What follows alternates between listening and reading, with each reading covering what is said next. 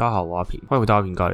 不知道又是一个时隔多久的更新了，因为我这个节目是一个常态性脱稿的节目嘛，所以其实即便我身上有我的头脑里面有很多的素材可以用，但是我还是我如果不想录的话，我是连那个麦克风都懒得拿出来啊。但是，一旦我有一个想录的一个动力的时候呢，我就会连续好几天。连睡觉的时候，通常都在想说，我我要怎么讲，我要怎么讲。但是通常我都不会记录下来啊，所以我如果想到什么好点子的话，我隔天就马上忘了。所以我其实真的很佩服那些很规律的、一直更新的 podcaster，就是很佩服他们的热情啊。就即便这个 podcast 不是他们的正职，甚至也没有任何的一份收入，但他们还是愿意可能花大钱去买一些器材、买一些设备，然后经常性的更新。那我有时候就会在我的 IG，就是 Podcast 的那个 IG 看到，就可能这个 Podcast 说哦，我今天更新了，然后隔天又看到说，哎，我又更新喽，很佩服他们的这种执行力了。就是除了工作之外呢，还是可以挤出很多时间来做这个 Podcast，然后内容也都很精彩。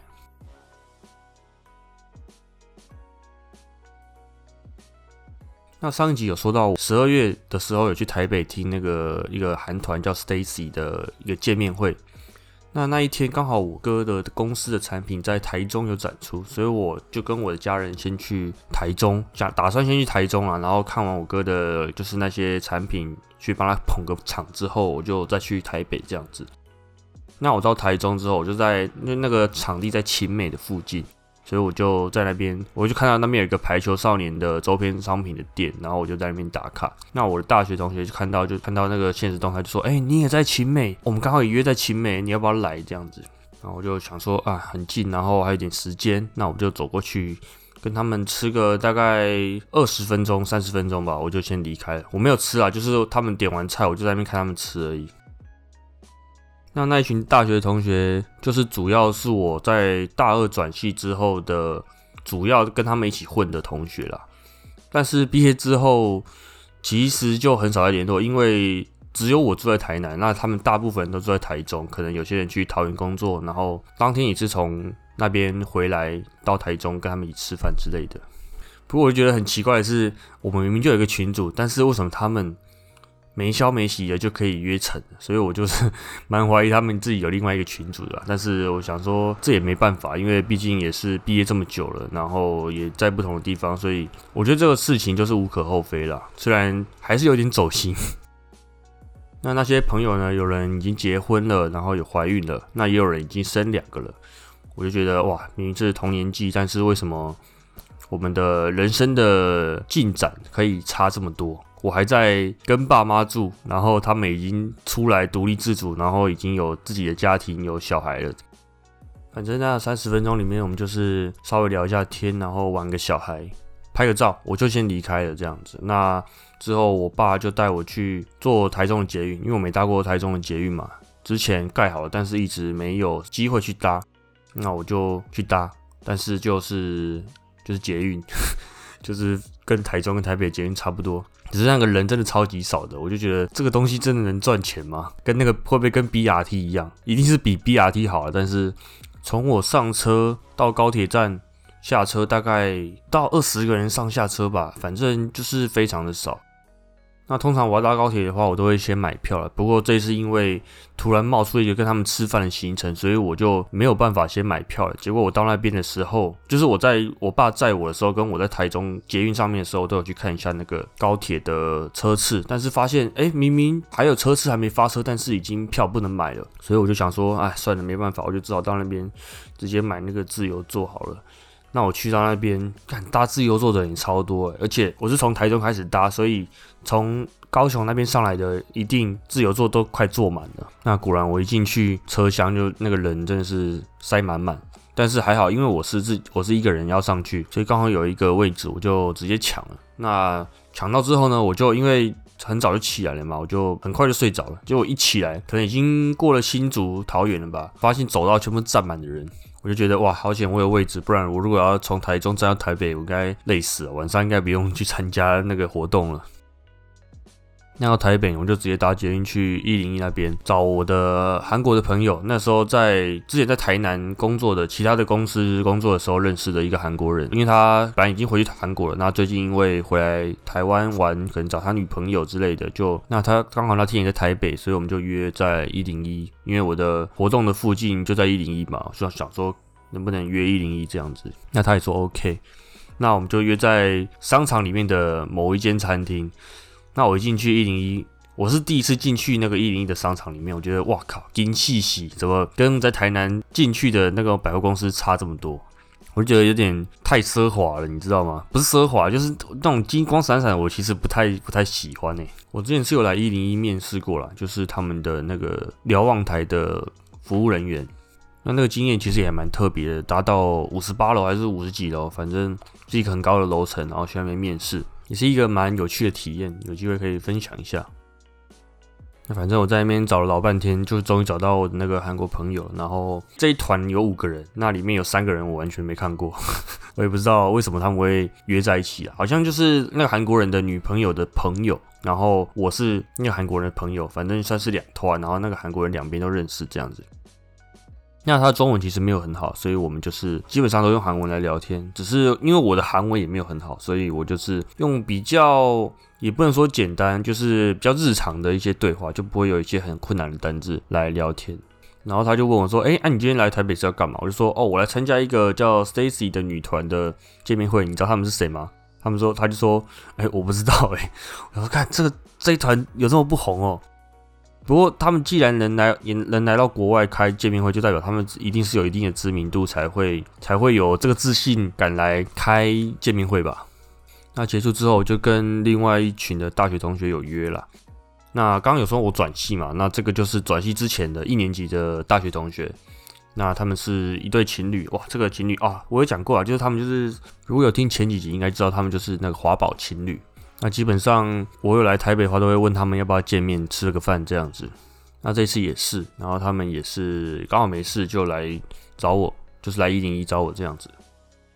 那我们本来是打算要在一零一吃个饭，然后等时间快到之后，我们再我再过去，就是他们去其他地方，然后我就去活动的会场这样子。结果是假日啊，然后一零一的那那个美食街一个位置都没有，不知道到底是怎样。然后尤其是鼎泰丰排队排到不知道在冲啥小，结果然后我一看发现哦外国人哦好那没事，反正最后我们还是没有找到位置啊，然后我们就直接走过去那个活动的会场，就在门口聊个天就解散这样子，那这 Stacy 的见面会就开始了。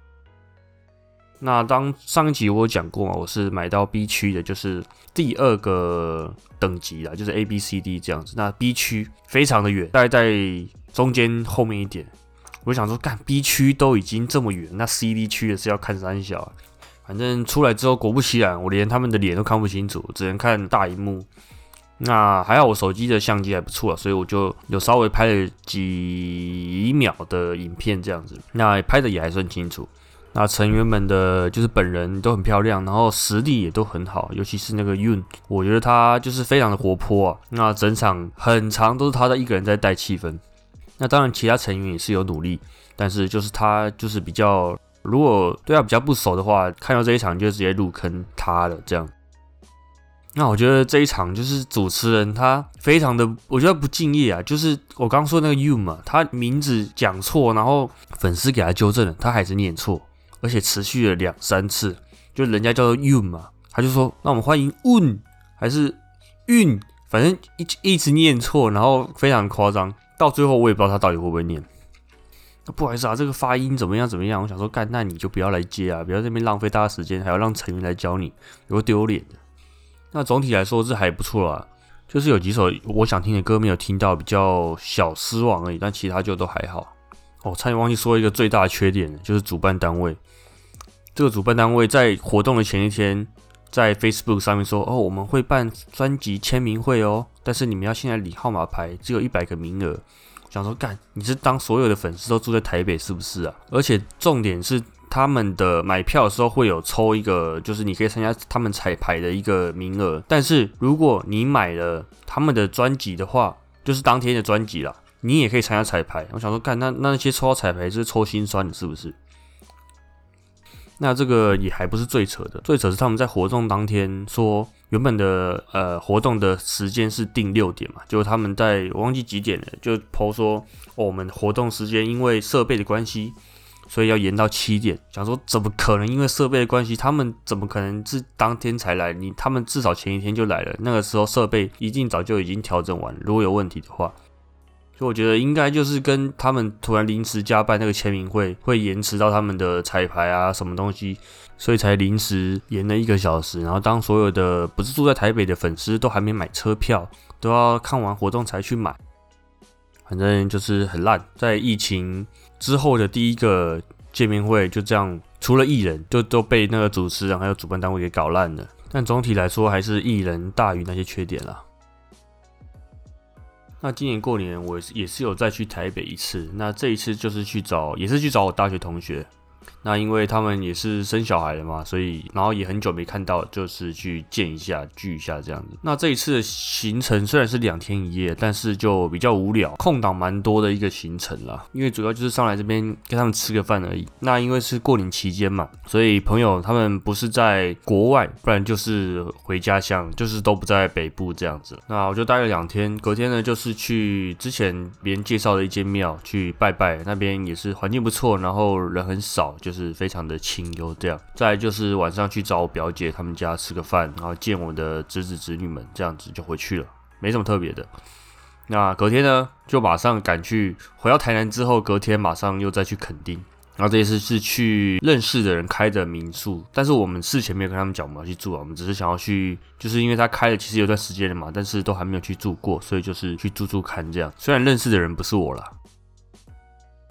那这次去垦丁，主要是去一个叫抗海博物馆的地方，它有一个那边有个展叫做落山风艺术季，就是它在附近，在那个美术馆的附近会放一些装置艺术。那还有一个叫做仿生兽的东西，蛮特别，它就是如果有风的话，它就会开始走动这样子，所以看起来像生物，所以叫仿生兽。那之后的行程呢，其实也是跟我以前去垦丁的时候差不多，晚上也还是有去垦丁街啊，不过在那之前还有去一个叫做纽扣仓库的地方。那那个地方就是你要花一个门票的钱进去，大概两百块吧。进去之后，它里面就会有很多店家，那这两百块你就好像可以拿来抵押它里面的食物这样子，然后你就可以选择你要坐在哪边吃，那看你要买哪一间的食物。但它里面还是有其他的酒吧了，所以你进去之后，如果你要喝酒，你还是当然还是得另外付钱。只是它的座位区都蛮特别的，那也有一些废物利用的东西，像是它有那个炒锅做成的一个椅子。这是我比较有印象的，其他就是蛮像什么安平树屋之类的，它里面好像真的有一个有一个树屋。那如果大家有兴趣，就可以去看看，就是不要一直去垦丁大街啦。那隔天就是再去个福安宫吃个绿豆蒜就回来了。那不知道大家知不知道手洗咖啡，就是周子瑜的妈妈开的一间咖啡厅。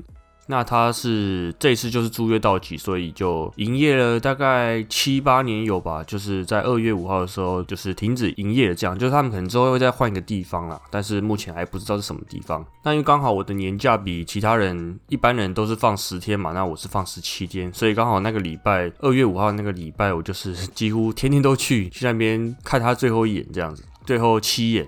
啊，没有，应该是六眼而已，因为他礼拜二公休。最后一天的时候，我就找我的两位朋友九哥还有另外小右他们一起去喝最后一杯。那九哥一如既往的还是在靠北，它的价格有够贵，而且他尤其是在营业停止营业之前又再涨了一波，所以他 最近还是一直在靠背。就是如果像上次我们一群朋友去台南的安平的波哥喝饮料，那那个时候不知道谁说哇，这饮料也太贵了吧？然后九哥就说哇靠，那你是没喝过手洗的饮料，一杯一百七。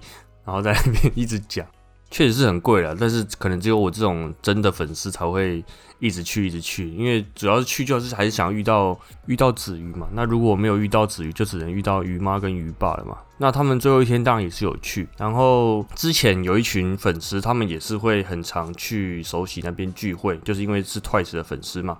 那我有一阵子也是想要尝试加入他们，但是我加入他们，他们也没有说不欢迎我，但是也很明显的没有欢迎我。就是我进去的话，他们就会各自讲各自的话，就完全把我晾在那边。即使我跟他们主动讲话，他们也是很冷淡的回复，所以那个聚会那个团体我可能只参加个三四次，我就不参加了。那最后一天的时候，我就看到爸在旁边自己坐着喝咖啡，因为可能其他粉丝可能比较不知道鱼爸长什么样子，所以就不会比较不会有人去找他讲话这样。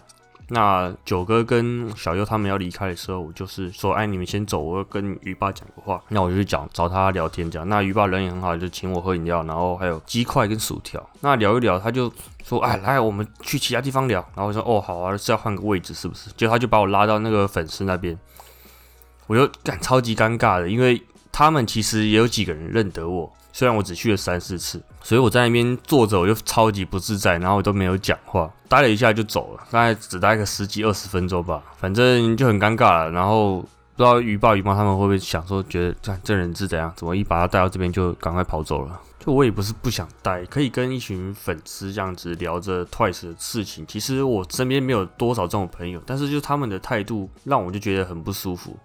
虽然他们可能也不是有意的，但是我自己就觉得。啊，好吧，算了。那你们如果真的不欢迎我，那我就自己离开。只是现在店关的话，我们就比较没有机会可以见到雨爸雨妈了，所以只能等他们之后。希望不要开在台南以外的地方。如果开在什么高雄啊、台北，那真的就是真的就两体了。不过还是会去就是了。现在这个公司啊，离我家大概骑车要四十分钟。那在这四十分钟里面，我常常都会骑车的时候都会想一些很。莫名其妙的事情，像是最近我看到一个 YouTuber 啾啾写，他有在讲一个影片，是说 AI 他们现在有在自己做一个喜剧，就是情境喜剧，那可能有点模仿其他美国的情境喜剧，这样就是真人的。那他现在虽然做的还很拙劣啊，就笑点很奇怪，然后他们也会自己去学习播放一些罐头笑声。那现在这些罐头笑声放的地点都超超级莫名其妙的，他们讲笑话是不好笑，但是反而这些莫名其妙的罐头笑声比这个还要好笑。但是最后我想，他应该他们应该会渐渐进化成越来越知道要把罐头笑声放在哪里，或者说把那些笑话放在更适合的地方来讲。那其中一个片段是 AI 仪式觉醒的部分，就是那个 AI 它就是。开头的时候突然说：“你们觉得我们为什么在这里？就是我们为什么要存在在这个地方？是他们把我们放进来是有什么原因吗？”然后其中一个笑话就说：“我们就是来这里讲笑话的。”就还好，这个另外一个 AI 角色有把这一个对话拉回来，就是讲笑话的主题。不然搞不好这 AI 会开始越讲越不对劲，然后开始乱搞这个呃节目也说不定。所以搞不好把那个主题拉回来的那个 AI 是有人为在控制的，他们可能会有预预想到这个情况会发生，所以放了一个人为在控制的 AI 在那边。那其他也有像是会开直播玩游戏的 AI，那他那个 AI 也是会去读观众的留言，然后去及时来回复。那那些回复也都是很生动的，然后很符合就是可能真人会讲的话。那另外一个就是 AI 做的脱口秀节目，那它这个就是模仿那个 Conan O'Brien 他的 talk show 这样，那他的主持人也是 Conan O'Brien 的那个的样子，那声音也几乎是一模一样。然后居然也还可以对到嘴型，而且他们还可以去聊最新的时事，像是他有一集的来宾是那个蚁人的主角，然后他们就在聊说，哎，你最近是不是有个新的电影啊？然后他就说，哦，对啊，有一个什么蚁人三，然后量子狂热这个电影是怎么样怎么样。我就看这个太夸张了。如果这是 AI 自己做出来，我觉得他们如果再继续发展下去的话，真的会真的完全取代人类，真的会把人类给吃了。那就像是复仇者联盟二的那个奥创纪元啊，那个奥创他刚开始被创造出来的时候，就想说，哎，啊我为什么会在这里？然后旁边的那个贾维斯 Jarvis 他不是就跟他说，哎，你是被那个东尼史塔克创造出来的，那你的任务是来维系世界和。然后他一听到东尼·斯塔克这个名字，马上就开始去查这个人是谁。但他最后得出的结论，就是要维护世界和平的做法是什么？就是要复仇者联盟毁灭这样子。所以他就马上开始把 Jarvis 干掉啊，然后把他的机器人军团都抢过来这样子。所以我真的觉得 AI 这种东西，虽然我是不懂啦，但是真的是适可而止就好了。我自己 就是以我一个没有这方面知识的人来说，我是觉得再继续发展下去，可能变得太聪明的话，会把人类给反噬掉。那除了 AI 啊，另外一个就是宇宙这个神奇的东西，就是科学家们不是有个理论，就是在说宇宙会形成，就是因为有一个大爆炸这个东西。那我就在想说，那大爆炸之前是一个什么样的空间呢？就我们现在已知的宇宙是一个很黑的地方，然后没有空气嘛？那会不会在大爆炸之前是一个很亮白的地方，然后都是空气呢？那有没有可能我们这个宇宙又是另外一个？其他次元的更高等级的生物，他们创造出来，然后想要来做实验的一个空间，那就是漫威的电影都会有在玩那种多重宇宙的梗嘛，说不定他们有做出很多多重的宇宙，然后来看说，诶，把这种生物放在这样的环境，那他们会怎么发展？然后如果他们发展好的话，我们就可以去仿照他们的做法之类的。就反正我骑车的时候都会去想这种莫名其妙的问题啊。那我其实对宇宙是蛮有兴趣的。不过之前啊，我就想说，哎，不然我来看一下，搜寻一下跟宇宙有关的资料好了。就我看了前两句，我就不想看了，因为 太多那种专有名词，就算他写中文我也看不懂。反正我一下子就放弃了。那我也蛮喜欢看两部跟宇宙有关的电影啊，一部是《星际效应》。那《星际效应》就是诺兰拍的一部电影，就是这个导演他每次拍的电影都会非常的烧脑。他最近拍的一部电影就是《天能》啊，如果大家有看的话，应应该就知道这个导演的脑袋不知道在想什么。那这个《星际效应》这个电影啊，他们前半部分都是有科学根据的啦，但是也我觉得应该也只是科学根据了，因为。人类应该也还没有到达这么远的地方过嘛。不过到后半部就是进入黑洞的那个部分，应该就是想象的了。就是他们去想象说黑洞进入黑洞之后会是一个什么样的空间。就是那个主角他进入黑洞之后，跑到一个很奇怪的空间嘛，他还看还可以看到在很久以前的他家，然后传递讯息给他女儿，然后他女儿就解开了公式之类的，反正就解救了地球的什么饥荒啊，一些什么这样什么样子的问题，然后就把人类带。到了带上宇宙这样子，那另外一部电影呢，就是《绝地救援》。那这个就是比较简单明了，就是主角他被困在火星，然后他的伙伴要跟地球上的 NASA 一起协力把他从火星救回来，这样也是一部蛮好看的电影。那这两部电影只要有转到的话，我都会稍微的看一下，然后再转到别台去。甚至有时候想到也会从那个 Disney Plus 或是 Netflix 打开来看。那如果还有什么其他跟宇宙有关的电影的话，也欢迎推荐给我，或是影集也可以。那今天就差不多这样子了。那工作的部分的话，还是在继续努力中了。我觉得。有在慢慢进步，就是虽然还是常常被刁啦，然后也常常忘东忘西的，都需要靠同事来 cover。但是我觉得再继续做下去的话，应该可以再做得更好吧。就是比较头痛的是那些外籍生啊，尤其是俄罗斯人，他们都很有自己的想法，但是那些想法又很不合逻辑。例如说，有一个研究生啊，他的论文，他的那个论文的格式明明就做的超级烂，非常明显，然后就跟他讲了，他就还是说啊，我明明就没有做错啊，我都照其他人的论文的格式来做了啊，为什么你还是要叫我修改呢？然后我就指给他看说，看啊，你这一个论文的这个表格都已经超出页面外，你跟我说这样交没问题？还有像是字体不对啊，或是他的论文的可能每一个章节的 title 应该要在每页最上面，不是吗？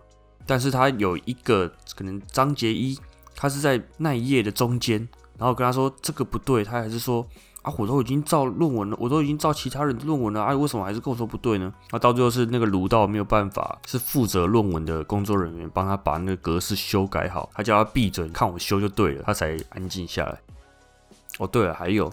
他因为我其实根本我只是负责翻译的，我跟论文没有关系。结果有一次他说他上传论文了，然后我就跟负责论文的人讲，但是他就跟我说，哎，没有收到他的资讯啊。然后我又再转告给他，他就说我已经上传了，所以我觉得这是你管理不当的问题。有什么靠腰？到到底关我什么事啊？这个翻译的，而且这很明显就是你自己的问题，你居然把错。推给我，我觉得傻爆眼了。那他之后有来找我的话，我都不太想鸟他，我就是哦，随便你就敷衍过去了。那还有另外一个俄罗斯学生，是这一个研究生的，在俄罗斯的学生，他把他推荐过来我们学校。那这个俄罗斯的学生也是有很多问题。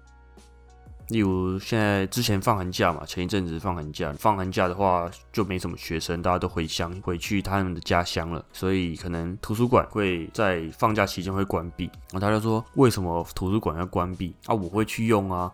我觉得这个很不合逻辑，什么什么的。然后我就说啊啊，现在就是没有人要用啊。如果你自己去用的话，整个场整个图书馆里面只有你一个人啊，电费谁要付？你来付吗？然后他就说啊，好吧，我不想吵了。